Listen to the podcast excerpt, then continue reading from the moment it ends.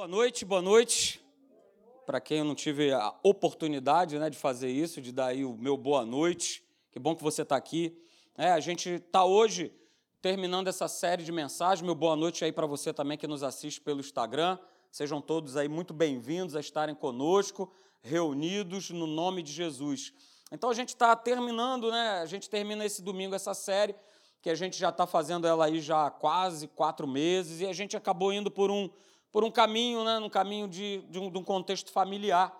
Então a gente está mandando ver aí, falando isso, nesses últimos três ou quatro domingos, a gente tem falado sobre nós não estarmos sozinhos. E a gente tem usado é, como texto base dois textos. Um é de Hebreus capítulo 13, verso de número 5, porque ele tem dito, né, de maneira alguma te deixarei, nunca jamais te abandonarei. É para você ter a certeza, a confiança absoluta que Deus ele é contigo. E ele falou a mesma coisa para Josué, no capítulo 1, no verso de número 5. Olha, Josué, deixa eu dar uma declaração para você. Ninguém te poderá resistir todos os dias da tua vida. É como se Deus estivesse falando isso para mim hoje, para você. Olha, Márcia, é, Tarcísio, Jaqueline, olha, ninguém poderá te resistir todos os dias da tua vida. Da mesma maneira que eu fui com Moisés, com Davi, com o próprio Senhor Jesus, olha, hoje eu serei assim contigo, é a mesma manifestação, é o mesmo poder. E aí o verso termina dizendo: olha, e eu grifei aí, né? Não te deixarei e nem te desampararei. E a gente tem falado né, que a nossa jornada com Deus, a nossa vida, é, ela sempre será, né, ela, ela é e será sempre uma jornada onde a gente sempre vai travar os nossos combates, os nossos bons combates da fé. O apóstolo Paulo declarou isso para Timóteo, tanto no início do ministério de Timóteo, quando Paulo também já estava partindo para o Senhor, né, dizendo: Olha, Timóteo, combate o bom combate da fé, porque eu fiz isso, eu completei a minha carreira e eu guardei essa fé no meu coração. Então agora, ó, esse bastão está contigo. E a gente vê pela palavra de Deus que Deus ele não falha, Deus ele não nos desampara, Deus ele tem cuidado de nós. Amém? Alguém pode dar um amém a isso aí? Deus ele tem cuidado de nós, né? A gente levanta as nossas mãos porque isso é uma, uma verdade, isso é algo real. Mas no natural a gente também não está sozinho. Principalmente a gente está cercado, e agora mais do que nunca, nesses tempos aí de, de pandemia, a gente se viu é, de uma maneira ou de outra mais próximo à nossa família, mais próximos né, ao marido, à esposa, aos filhos, que acabaram ficando dentro de casa. E aí a gente tem falado sobre esse cuidado também que nós precisamos ter. Não é só os pais, não é só os filhos, não é só o marido, não é só a esposa. Nós precisamos ter com a nossa família. A gente não pode ser negligente com a nossa casa. E aí, no domingo passado, eu li um texto com vocês que eu peço que você abra, por favor. Você que nos assiste aí no Instagram também, acompanha comigo o Evangelho de João, capítulo de número 8. A partir do verso 1 até o verso 11, eu quero lembrar esse texto com você. É um dos textos mais maravilhosos da palavra de Deus, porque quando aconteceu, surpreendeu é, aquela turma que vivenciou isso. E quando a gente lê, nós também somos surpreendidos pela atitude de Jesus. A atitude de Jesus foi inesperada. A atitude de Jesus surpreendeu a todos que estavam ali, inclusive a própria mulher, né, que foi flagrada em adultério. E hoje, nós leitores, mais de dois mil anos depois, a gente vê uma atitude de Jesus é, que, que nos alegra, que nos surpreende, que nos intriga, gera uma série de, de sentimentos sobre isso. E eu peço que você abra esse texto, que você fique com ele, tá? Você não feche tua Bíblia não, nem aí o teu celular, mas que você mantenha-se em João capítulo 8, do verso 1 ao verso 11, eu vou ler para você. Diz assim, olha, Jesus, entretanto, ele foi para o Monte das Oliveiras, e de madrugada voltou novamente para o templo, e todo o povo ia ter com ele. E assentado os ensinava. Os escribas e fariseus trouxeram à sua presença uma mulher surpreendida em adultério. E fazendo-a ficar de pé no meio de todos, disseram a Jesus, verso 4: Mestre, essa mulher, ela foi apanhada em flagrante adultério. E na lei nos mandou Moisés que tais mulheres sejam apedrejadas. Tu, pois, o que dizes? O que, é que você diz, Jesus, diante de, dessa situação que a gente está te trazendo? E isso eles falavam, tentando Jesus para terem de que o acusar. Mas Jesus, inclinando-se, escrevia na terra com um dedo. Verso 7. Como insistissem na pergunta, Jesus se levantou e lhes disse: Olha, aquele que dentre vós estiver sem pecado, seja o primeiro que lhe atire pedra. E tornando a inclinar-se, continuou a escrever no chão. Mas, ouvindo eles esta resposta, esta palavra, e acusados pela própria consciência, foram se retirando um por um, a começar pelos mais velhos até os últimos, ficando só Jesus e a mulher no meio aonde estava. Verso 10: Erguendo-se Jesus e não vendo a ninguém mais além da mulher, perguntou-lhe: Mulher, onde estão aqueles teus acusadores? Ninguém te condenou? Respondeu ela: Ninguém, Senhor. Então lhe disse Jesus: Jesus disse para a mulher: Olha, nem eu tampouco te condeno. Vá e não peques mais. E aí eu coloquei para você no verso, né, o verso 10 e 11 na Bíblia Viva, e nós lemos domingo passado, esse verso 10 e 11, esses dois últimos versos finais, olha o que, que diz na Bíblia Viva. Então Jesus se ergueu novamente e disse a ela: Onde estão os teus acusadores? Nenhum deles condenou você? Não, Senhor, disse ela, e Jesus disse: Eu também não. Eu também não. Vá embora e não peques mais. E aí, desse texto de João, no capítulo 8, a gente começou a, a ver algumas situações que envolvem relacionamentos. Porque a gente vê Jesus dando uma segunda chance, uma nova oportunidade. Jesus ele construindo a vida daquela mulher, melhor dizendo, ele reconstruindo a vida daquela mulher que estava completamente perdida. Ok? Então a gente começou a ver, domingo passado, a chegar a algumas conclusões a respeito desse texto que a gente acabou de ler, João capítulo 8. A primeira delas que a gente viu domingo passado foi essa aí. Onde não há a possibilidade de restauração, de reconstrução para o homem, é? Deus mostra que essa possibilidade existe. A gente vê isso no texto. Não havia mais possibilidade humana para aquela mulher a não ser a condenação, a não ser o apedrejamento. Mas Deus ele mostrou, Jesus ele provou que essa possibilidade existia. E aí eu coloquei aí, né, em qualquer área da nossa vida, queridos, chegar à conclusão humana de que não tem mais jeito, quero te dizer nessa noite, e falei isso domingo passado, não faz parte da conclusão de Deus.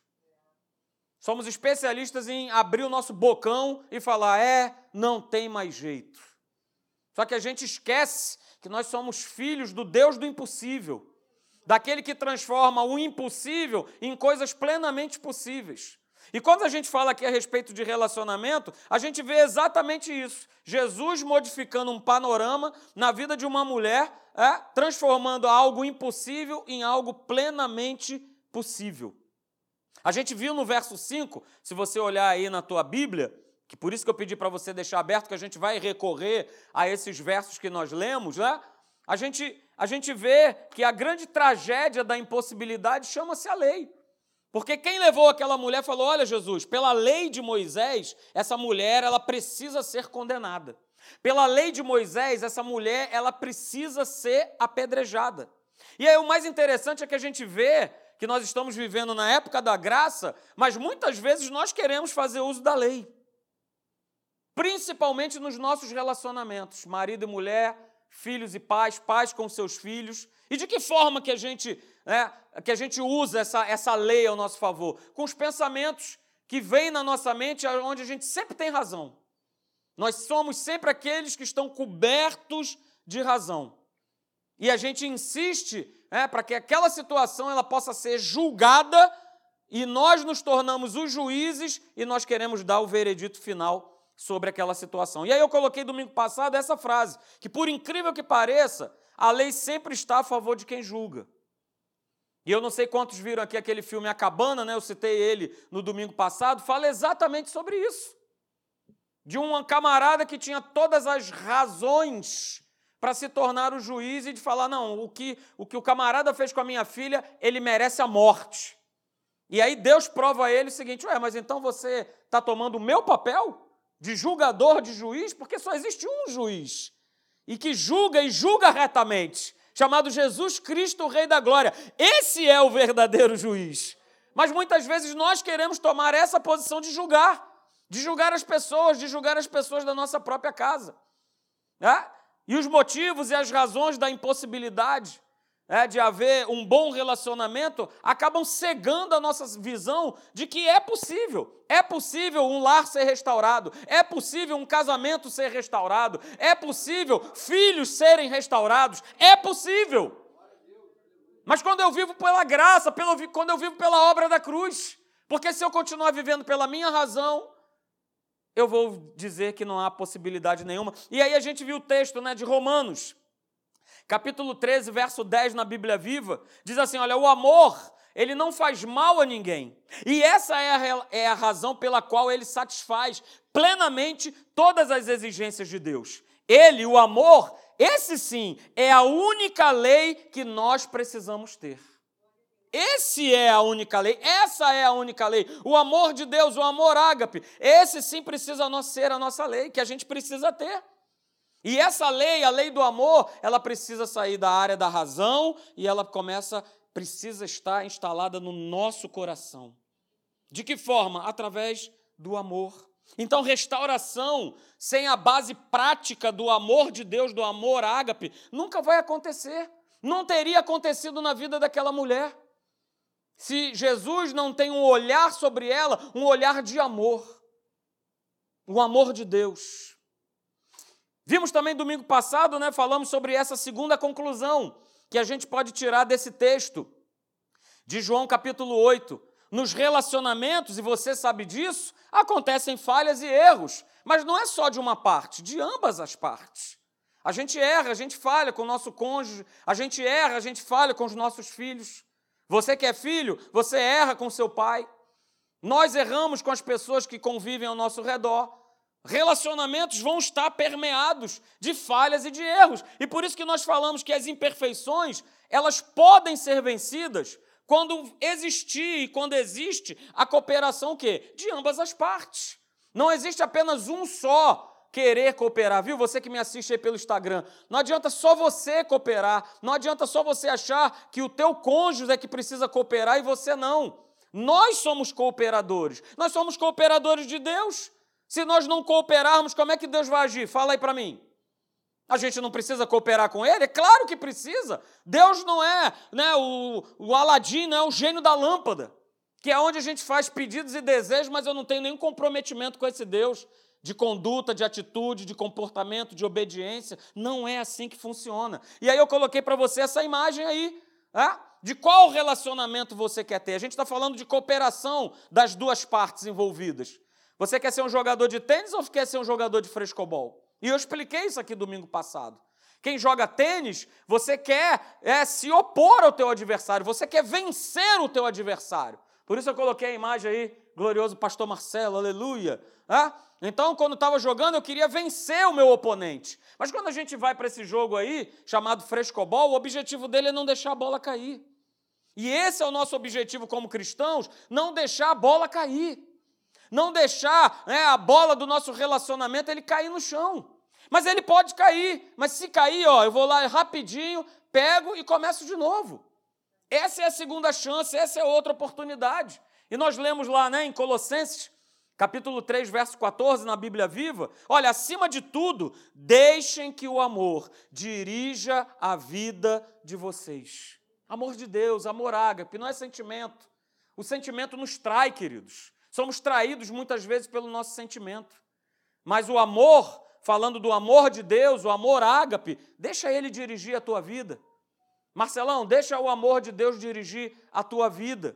Ah, porque erros e falhas só vão ter um remédio, que é a minha decisão, a sua decisão de escolher mudar.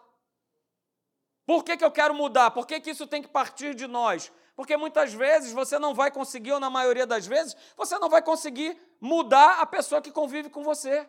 Isso parte de nós, queridos. Mas a gente não consegue fazer isso sozinho.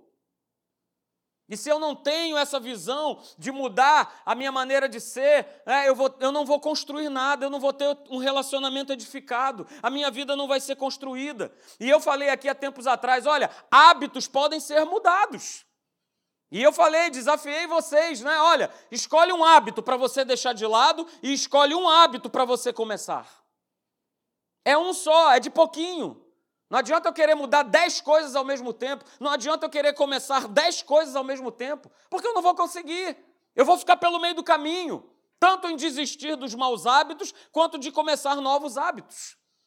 Então, hábitos podem ser mudados, palavras podem ser mudadas, atitudes podem ser mudadas. Basta que nós tenhamos o compromisso e a vontade, o compromisso com Deus e a vontade de mudar. E hoje eu quero concluir com os dois últimos aspectos desse texto de João, capítulo 8, que nós lemos aí. Por isso que eu peço, fique com ele aberto, ok? A gente vai concluir. A terceira conclusão é essa aqui, olha. Anote aí, por favor, a presença de Deus num relacionamento familiar é a oportunidade para que justamente a segunda chance apareça. Só com a presença de Deus é que você poderá receber e dar a segunda, a terceira, a décima, a quinquagésima, a centésima, a milésima chance para as pessoas. É, aí você vê no verso 2 aí desse texto, dizendo o seguinte: olha, trouxeram né, aquela mulher a presença de Jesus. Por quê? Porque ela já tinha sido condenada por eles. Quando eles levam aquela mulher à presença de Jesus, a mulher já tinha sido condenada. E na verdade eles só levaram ela lá para testar Jesus. O que, que ele vai fazer? Será que ele vai cumprir a lei? Porque se ele não cumprir, aí como é que faz? Ele vive dizendo que ele veio para cumprir a lei? E agora? Como é que ele vai sair dessa? Na verdade, que quiseram botar Jesus numa sinuca de bico. Sai agora dessa, Jesus, que eu quero ver ah, mas ela já estava condenada. Ela veio né, pela intervenção da consciência de Deus sobre aqueles que não queriam que aquela mulher recebesse uma segunda chance. Na verdade, eles estavam ali pura e simplesmente para testar Jesus. Eles não estavam com a menor vontade de dar uma segunda chance para aquela mulher. Por eles, ela já estava condenada à morte. E ponto final. O objetivo? testar Jesus. E muitas vezes a gente faz exatamente isso. Nós condenamos membros da nossa família sem darmos a oportunidade de uma segunda chance. E como isso acontece? De que maneira que eu condeno alguém na minha família, na minha casa, não dando uma nova oportunidade? Com mágoas, com ressentimentos. Pastor, estou magoado. Você não sabe o que o meu marido fez comigo. Você não sabe o que é a minha esposa, você não sabe o que é o meu filho, você não sabe o que é o meu pai. Pois é, a gente vai se enchendo de mágoa, de ressentimento, e a gente coloca uma barreira, vai levantando um muro e levanta um muro, e quando a gente vê, a gente chega à conclusão: eu não tenho mais como derrubar esse muro. Não tem como. E quantos vocês aqui sabem de filhos que não falam com o pai, pais que não falam com seus filhos, irmão que não fala com o irmão? Quantos, quantos estão dentro da igreja que estão com seus relacionamentos familiares quebrados, destruídos? Porque o muro foi sendo levantado, o muro foi sendo muro de mágoas, de angústias, de ressentimentos, de ódio, de raiva.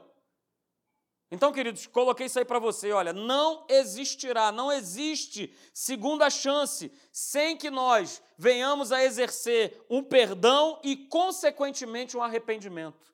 Não tem segunda chance sem isso. A gente vê no texto de João 8 que aconteceu exatamente isso: o perdão da parte de Jesus e o arrependimento daquela mulher.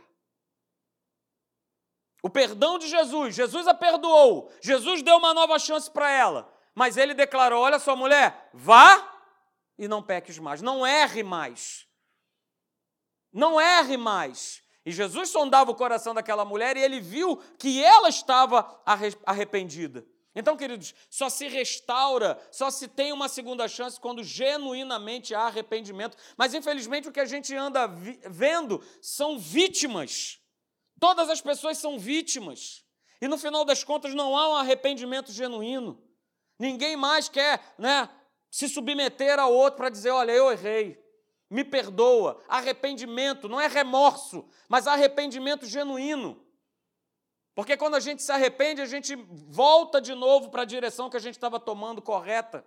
E não fica ali permanecendo naquele erro. Não, olha, eu me arrependo, mas eu continuo fazendo a mesma coisa errada, tá bom? Isso não é arrependimento. Isso é remorso.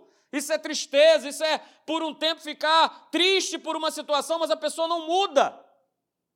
Arrependimento tem a ver com mudança com transformação. E se não houver, volto a dizer, perdão e arrependimento, a segunda chance não se estabelece. a quinta chance, a décima chance, ela não se estabelece. E a última conclusão a respeito desse texto, que eu quero ver com você nessa noite, com você que nos assiste aí pelo Instagram, a última conclusão é essa aqui, queridos. Valorize a sua família. Valorize a sua família. E no verso 10 aí de João capítulo 8, a gente vê Jesus valorizando essa mulher. Ele pergunta para ela: mulher, ninguém mais te acusou? Onde estão os teus acusadores? Onde estão aqueles que te desvalorizaram?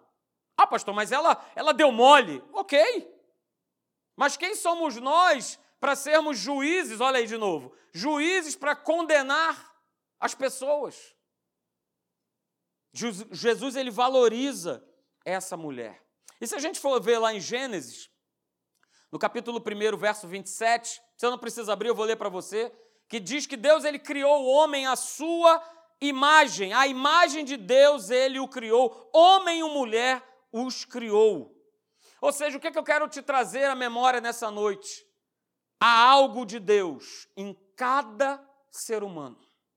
Não importa o que ele tenha feito, o que ela tenha feito, que pisou na bola, que fez Y, X ou Z. Não, tem algo de Deus em todo ser humano.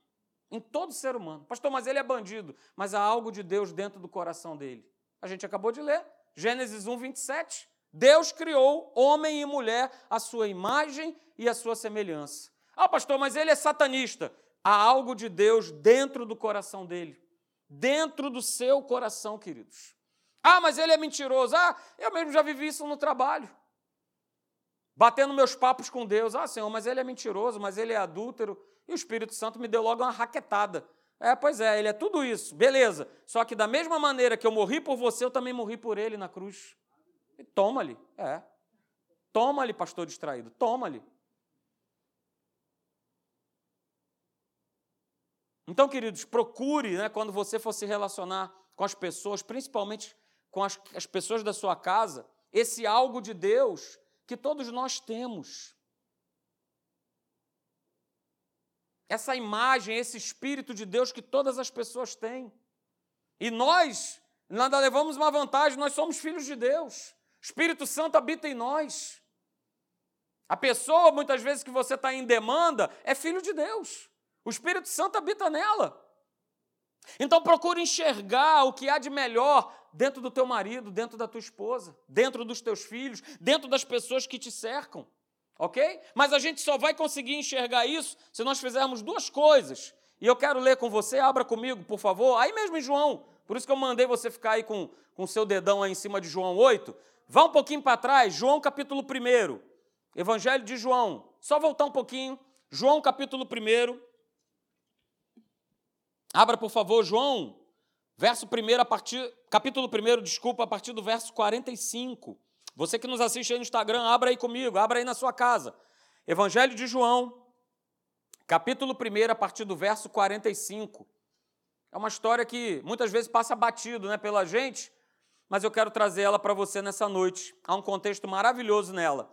João 1,45 diz assim: Filipe encontrou a Natanael e disse-lhe: Olha, Natanael, nós achamos aquele de quem Moisés escreveu na lei e a quem se referiram os profetas, Jesus, o Nazareno, filho de José.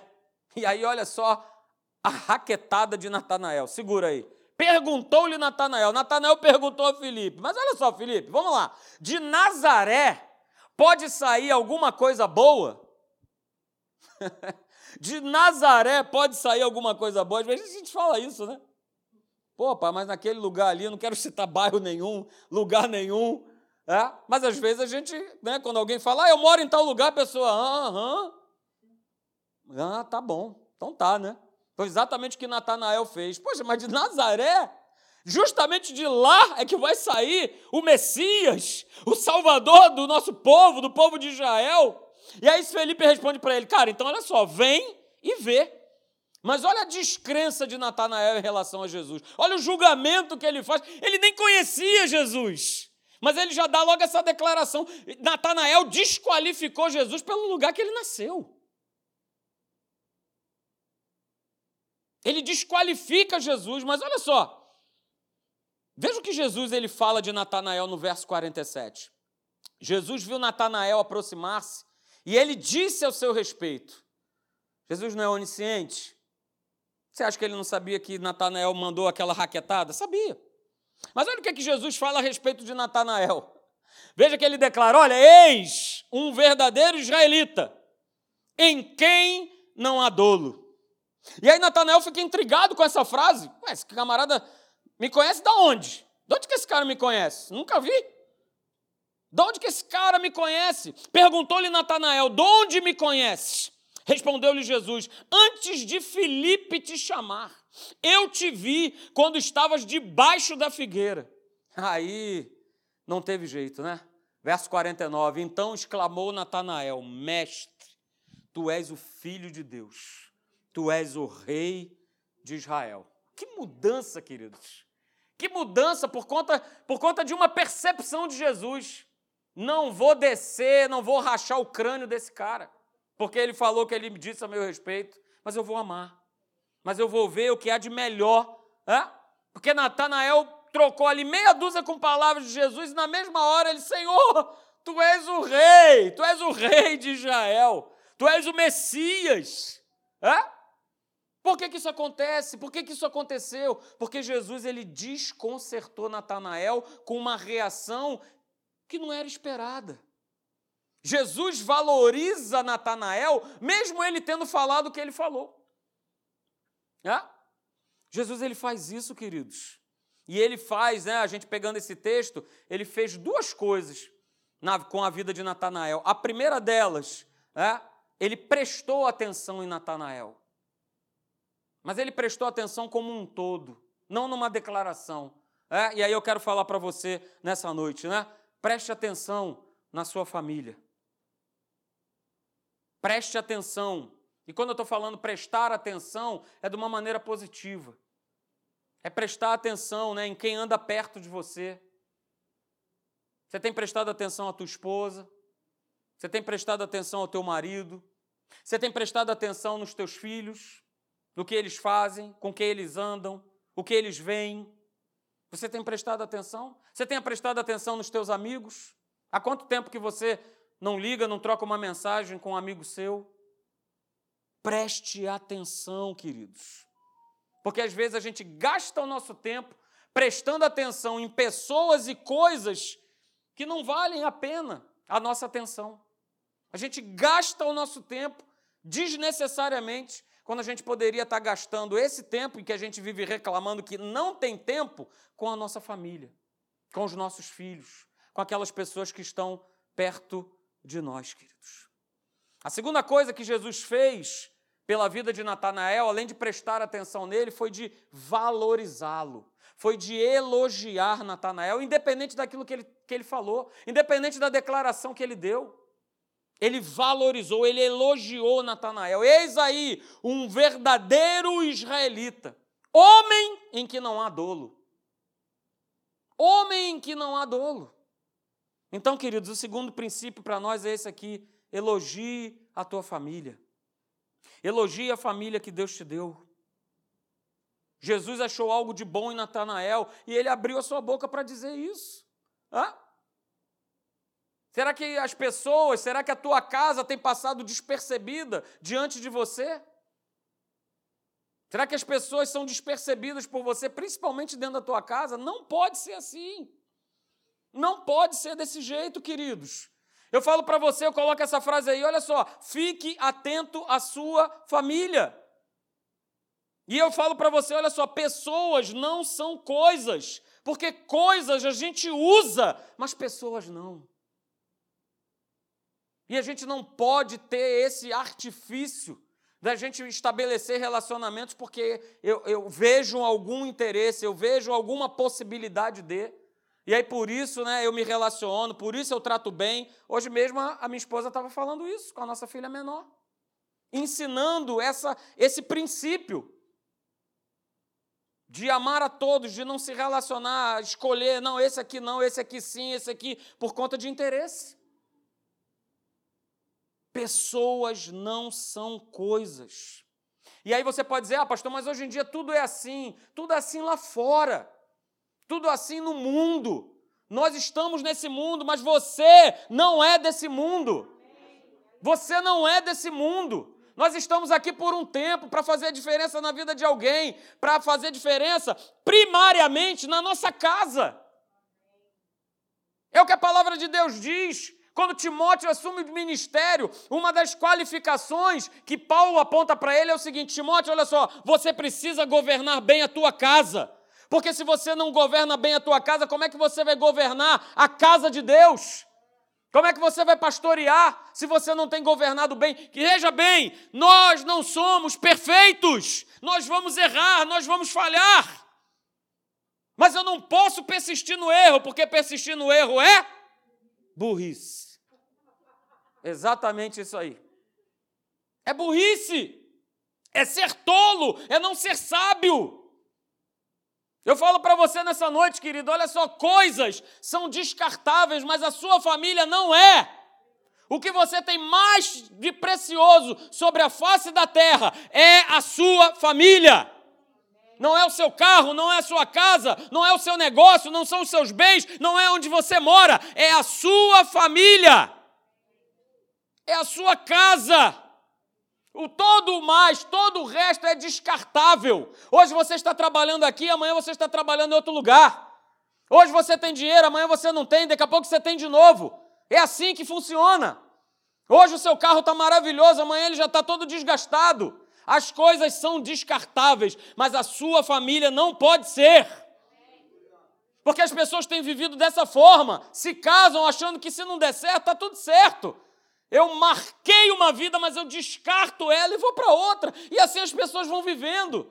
E assim a igreja tem vivido. Vão passando de mão em mão, de mão em mão. Deus não nos chamou para isso, queridos. Olha, deixa eu te falar, eu coloco aí para você nessa noite: quem ama coisas vive no padrão do mundo, mas quem ama e valoriza as pessoas, a sua família vive no padrão do reino de Deus. É o que está escrito lá em 1 Timóteo, capítulo 5, verso 8. Que se eu não valorizo a minha família, se eu não cuido da minha família, cuido da minha família, eu sou pior do que o descrente. Eu não tenho guardado a fé. Eu sou pior do que o descrente. Então nós não vivemos pelo padrão desse mundo, nós vivemos pelo padrão do reino de Deus. As pessoas da tua casa, elas têm sentimentos, elas enfrentam muitas vezes ou estão enfrentando problemas, sejam eles de ordem financeira, familiar, emocional, de saúde, e isso afeta. Isso afeta muitas vezes relacionamentos. Isso afeta. Então se preocupe com a tua casa. Se preocupe com as pessoas que estão ao teu redor, principalmente aqueles que são da tua casa. A tua esposa, falo para você que é marido, ela precisa se sentir especial. O teu marido, ele precisa se sentir especial, mulheres. Filhos, é, os teus pais precisam ser especiais na tua vida. Precisam ser importantes, eles precisam perceber, eles precisam saber de que vocês são importantes, que nós somos importantes. E a gente precisa prestar atenção quem está ao nosso redor. A gente precisa valorizar a esposa, o marido, os filhos, os irmãos, a nossa família como um todo, os nossos amigos. Precisamos valorizar, queridos, essas pessoas. Numa certa ocasião, eu li aí numa dessas combis, né? Essa aí de que como é que é? Cita aí uma frase de Kombi aí. Tem, tem várias, né? Deus é fiel, tudo é força, mas só Deus é poder. Né? Tem hora que melhora. Tem várias frases. Mas eu peguei essa frase aqui. Olha para compartilhar com você. Olha que sabedoria maravilhosa. Olha que sabedoria maravilhosa essa aí da Kombi. Olha aí. Recebe aí. Você que me assiste, recebe agora aí. Olha aí. Quem não dá assistência abre concorrência e perde a preferência. Pastor, onde você quer chegar com essa frase? Pois é, eu vou falar para você. Maridos, e agora me falando aí para os maridos. Quem é marido aí? Levante sua mão. Maridões. Aleluia. Temos poucos, poucas espécimes aqui nessa noite. Aleluia. É? Maridos, amai as vossas esposas. Isso está na Bíblia. Não foi tirado da minha cabeça. Amai as esposas como Cristo amou a igreja. O que, é que eu quero falar com isso? Valoriza a tua esposa, cara. Elogie é, a tua esposa.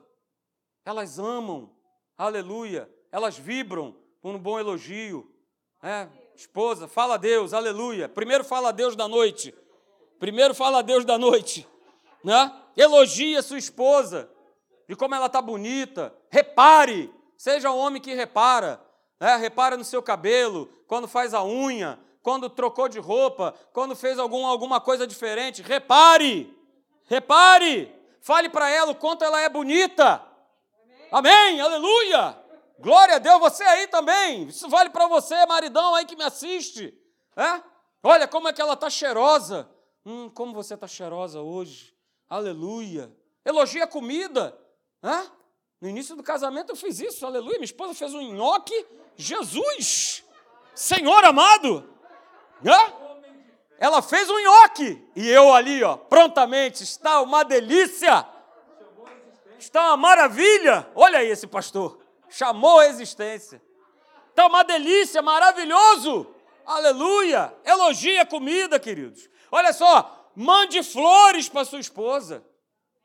Olha aí, minha esposa, por exemplo, ela gosta de receber flores. Já pesquei isso há muito tempo. Mande flores. Não é isso? Olha aí, seja educado. Seja cavalheiro. Hã? O camarada está arrancando com o carro e a mulher está ficando lá fora, lá desesperada, correndo atrás, porque o camarada entrou no carro, se mandou, não abriu porta, não fez nada e foi embora.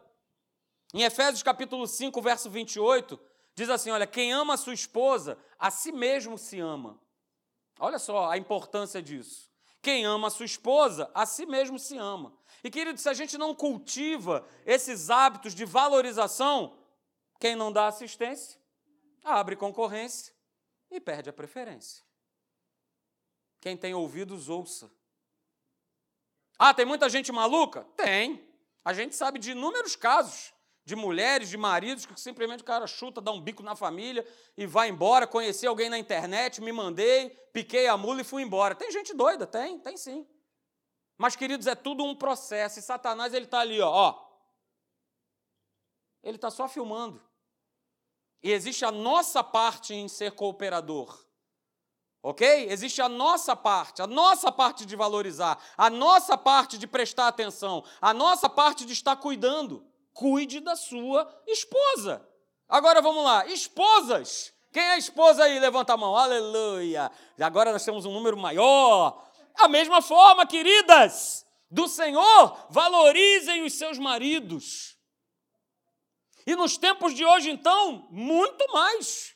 Porque olha só, encontrar um homem que seja um homem de Deus, responsável, compromissado com a família, é? virou artigo de luxo.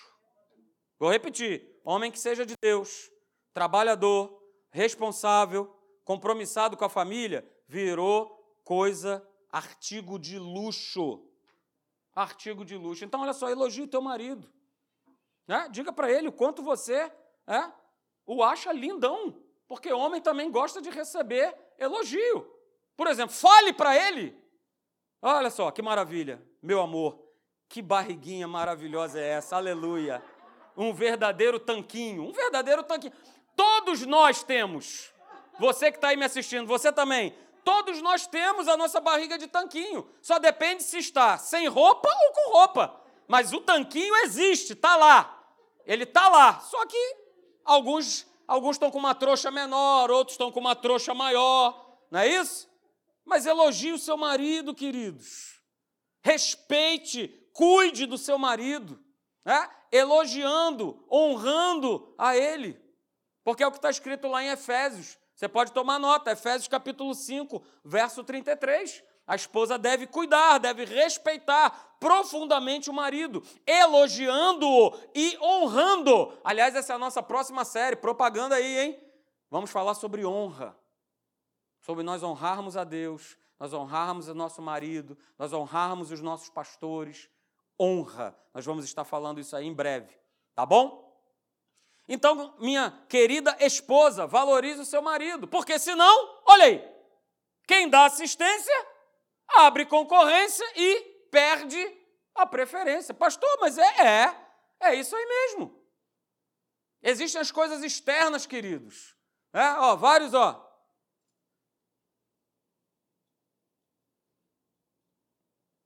Então fique atenta, você que é mulher de Deus, fique atenta ao seu marido.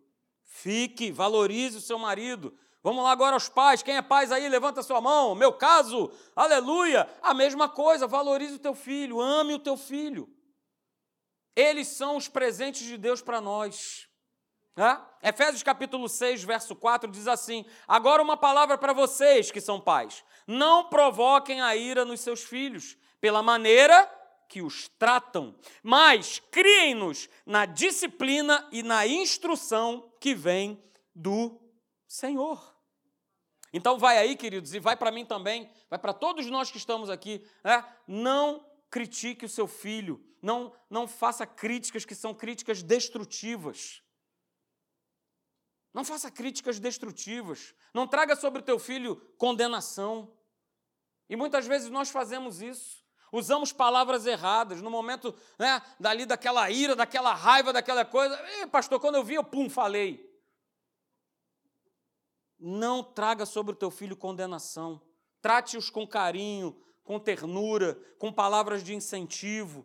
Estimule o teu filho, tenha paciência. Querido, se você não tiver paciência com o teu filho, quem vai ter? Diz aí para mim.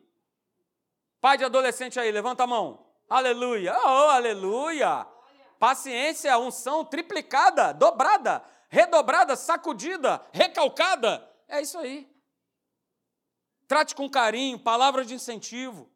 Preste atenção neles com quem eles estão andando, com quem eles estão falando, o que eles estão vendo. Captou você aí que está me assistindo no Instagram? Preste atenção naquilo que o seu filho faz. Sabe por quê? Quem não dá assistência abre concorrência e perde a preferência. E a preferência do seu filho é servir a Deus. Mas se eu não prestar atenção, se eu for negligente, daqui a pouco ele está servindo a outra coisa. Daqui a pouco ele está servindo a outros deuses. E entenda aí os deuses que estão espalhados aí nesse mundão. Preste atenção. Preste atenção nos teus filhos. E agora, filhos. Quem é filho? Todo mundo, aleluia. Todos. Todos são. Todos são filhos, aleluia. Valorizem os seus pais. É o que está escrito na palavra de Deus. Efésios capítulo 6, verso 1 e 2 diz assim: Filhos, obedeçam aos seus pais. Eu vou repetir: filhos, obedeçam aos seus pais. Não ouvi nenhum amém. Filhos, obedeçam aos seus pais. Essa é a atitude correta que vocês devem tomar, porque Deus os colocou, colocou nós, os pais, numa posição de autoridade sobre vocês. Então, no final do verso diz: respeite seu pai e a sua mãe. E eu vi um vídeo, né, até encaminhei para Márcia, falando justamente isso, sobre respeito. Que nós hoje atravessamos muitos problemas com, com essas gerações novas por conta disso. Porque nós, os pais, aí a turma do, dos 40 e poucos anos, 50, a gente quer né, fazer de tudo para que os nossos filhos nos amem. Mas nós não estamos interessados em saber que eles nos respeitem. Quando na verdade a ordem é o contrário. O filho ele respeita e através do respeito ele prova que te ama. E é isso que acontece. Mas nós, nós, geração de 40, 50 anos, nós estamos preocupados em que eles nos amem. Então a gente faz de tudo, a gente poupa de tudo, a gente blinda, bota dentro de uma bolha para que nada aconteça, traz tudo na mão e tudo acontece. Por quê? Porque a gente quer que eles nos amem. Mas eles primeiro precisam nos respeitar, porque nós somos a autoridade viva de Deus sobre a vida deles. E através desse respeito, você vai estar comprovando que o teu filho verdadeiramente te ama. Porque se ele não te respeita, é sinal de que ele não te ama. Se ele não te obedece, é, é sinal de que ele não te ama. Que ele não ama você. Valorize a sua família. Porque deixa eu falar para você, depois que fecha o olhinho, depois que vai embora, não adianta você querer correr atrás. Não adianta você querer valorizar. Ah, mas eu podia ter feito pelo meu pai. Ah, mas eu podia ter vivido isso com a minha esposa. Ah, mas eu podia ter feito isso pelo meu marido. Ah, mas eu podia ter feito isso pelo meu irmão. Já era. Depois que fechou o zoinho, já era. Já era. Só me chamar para fazer o sepultamento. Acabou. Foi embora. Então valorize a tua família. É agora, o momento é agora, a palavra é agora. Valorize a sua família, porque é o bem mais precioso que Deus colocou nas nossas mãos sobre a face da terra. Sobre a face da terra. E Deus tem falado muito ao meu coração a respeito disso. Mas muito, muito, muito, muito. E aí eu termino para você com esse texto que está lá em Mateus capítulo 24. Eu vou ler três versos desse texto, estão aí na tela, para nós terminarmos. Mateus capítulo 24, verso 10, 12 e 13. Isso é algo que não pode se apartar do nosso coração, que é o tempo que nós estamos vivendo hoje. O que está escrito aí, o que foi dito por Jesus há mais de dois mil anos atrás, é o que nós estamos vivendo hoje. Hoje, no tempo de hoje. Tempo de hoje ano de 2020. No verso 10 do capítulo 24 diz assim: Olha, nesse tempo, nesse tempo, muitos hão de se escandalizar, trair e odiar uns aos outros. E não é exatamente isso que a gente tem visto, até mesmo dentro de casa? Escândalos, traições, ódio, ira, rancor, ressentimentos, mágoas, nesse tempo. Muitos. E olha só, Jesus está falando para a igreja, Jesus está falando para os discípulos. Olha, aqui com a gente está tudo bem, hein? Mas ó, isso aí é, é pessoal lá de fora. Nananina, não. Não é pessoal lá de fora, não. Está falando para eu e você, igreja do Senhor Jesus, século 21. Olha como é que a palavra de Deus ela é atual. Jesus está falando isso para mim, para você. Pega isso nessa noite. Nesse tempo, 2020, muitos hão de se escandalizar trair e odiar uns aos outros. E sabe por que, que isso tem acontecido e vai acontecer ainda mais? Porque por causa da iniquidade. Por se multiplicar a iniquidade, o amor se esfriará de quase todos. E queridos, quase todos é algo muito sério. É algo muito sério. É de um universo de você, sei lá, olhar para 100 pessoas e você tirar 10. Isso é quase todos. 90 se foram, se contaminaram, abandonaram, apostataram a fé. Somente 10 ficaram ali. Ah, não, estou com Deus. Não, não abro mão, eu estou com Ele. Se multiplicar a iniquidade, o amor se esfriará de quase todos. Só que é o seguinte, verso 13. É o verso que nos dá esperança, que a gente precisa se agarrar com ele. Olha, aquele, porém, que perseverar até o final, esse será salvo. Para mim, para você, para nossa casa, para nossa família. Aquele que perseverar até o final, aquele que não abre mão, aquele que, ah, não tem mais jeito. Tem! Ainda tem! Mas vai chegar um tempo que não vai ter mais ainda tem jeito para o teu marido, para a tua esposa, para os teus filhos, para os teus irmãos, para os teus amigos, ainda há esperança. Ainda há. Então, a gente terminando essa série, né? Você tenha essa certeza que você não está sozinho. Viu? Você que me assiste aí pelo Instagram. Você não está sozinho nesse combate familiar. Porque é um combate também. Todo dia, todo dia nós combatemos esse bom combate. Vai estudar, Vai tomar banho. Se controla, segura, para não falar besteira, para não falar bobagem. É um combate. Todos os dias. Todos os dias. Refrear, né? A nossa língua do mal. Segurar a onda. É um combate. Mas você não está sozinho nesse combate. Nós não estamos sozinhos. E, aliás, qualquer situação que venha se levantar contra mim e contra você, nós não estamos sozinhos. Você não está sozinho na sua, nas suas situações que você vive com a sua família. Você não está sozinho. O Senhor, Ele vela e zela pela tua vida, pela tua casa, por tudo aquilo que diz respeito a você.